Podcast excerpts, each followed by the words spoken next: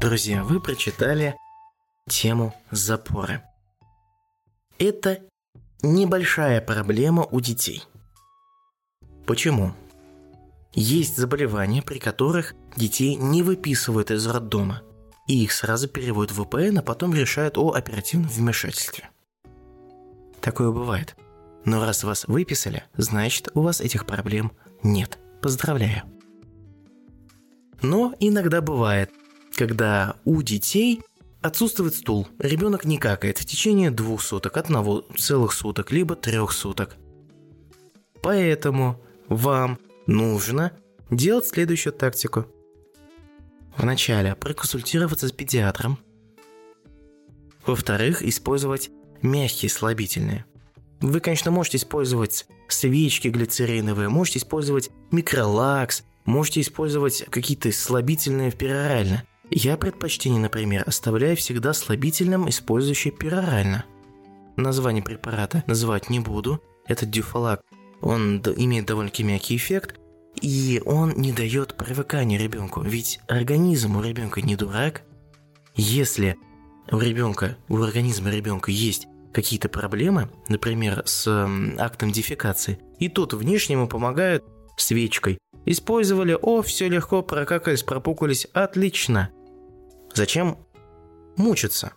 Все же помогут. То это не дело на самом деле. Я рекомендую использовать обычно не микролакс, не свечки, а именно вот эти пероральные слабительные, мягкого действия.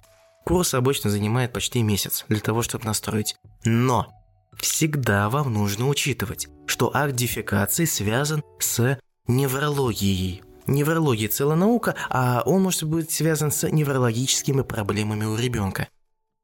Бывают моменты, когда некоторые нервы защемлены, либо были случайно повреждены, либо проблема в крестово-поясничном сплетении. И отсюда нету акта дефекации может быть, не дозрел спинной мозг. Ну, такого понятия нет, скажем так. Больше есть какая-то патология, связанная именно со спинным мозгом. Все контролируется этим, вы не поверите, спинным мозгом, и особенно сигнал дается в крестново-поясничное сплетение, а тут идет команда, как будет происходить агдификация. И если у ребенка с этим возникает проблема, надо посмотреть и обратить внимание к неврологу. Нет ли гипотонуса, например, в нижних конечностях, либо наоборот гип гипертонуса на нижних конечностях. Были моменты, когда анус зияет. Видел, такой случай был. Конечно же, мы направляли на консультацию к неврологу, ну, вернее. Потом вместе с неврологом мы готовили ребенка на госпитализацию, просто исследовать, какой там тонус.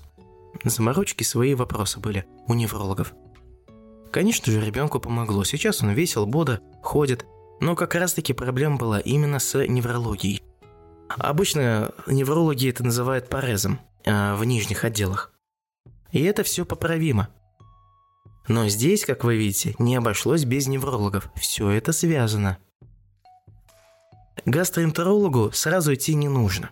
Хирургам имеет смысл идти, если вдруг вас как-то не посмотрели в момент рождения, ну, вашего ребенка. Бывает завороты кишечника, бывают эти повороты, бывает инвагинация кишечника, неврология, нервные, э, скажем так, ткани, скажем так, нервные волокна, нервы сами становятся защемленными, и они не передают дальше импульс для перистальтики. Такое бывает. Иногда имеет смысл консультироваться у хирургов. Такое случается, когда уже 5 дней и более у вас нет стула самостоятельного. Вот тут я вам рекомендую на это обратить внимание. Друзья, Специально для вас, Special for You, писал тему о пищевой аллергии. Она довольно-таки часто встречается. Где-то 40% детей до 4-5 лет страдают, тем не менее, какой-либо пищевой аллергией, либо вообще аллергией. Дальше это количество уменьшается после 4-5 лет. Рекомендую, очень рекомендую прочитать здесь.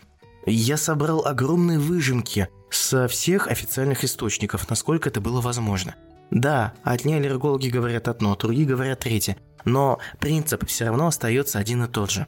Я уже в предыдущих подкастах говорил о том, насколько важно вести пищевой дневник. Но здесь мы подробно поговорим о всех симптомах. Вам важно это знать. Либо хотя бы вы сможете своим друзьям подсказать, что здесь, возможно, в этом причина, Вы можете дать эту книгу, которую вы купили, и показать им «на, прочти и делай правильную тактику». Поэтому, друзья, я э, подготовил для вас сейчас следующий выпуск, а вы пока изучайте пищевую аллергию. Приятного чтения!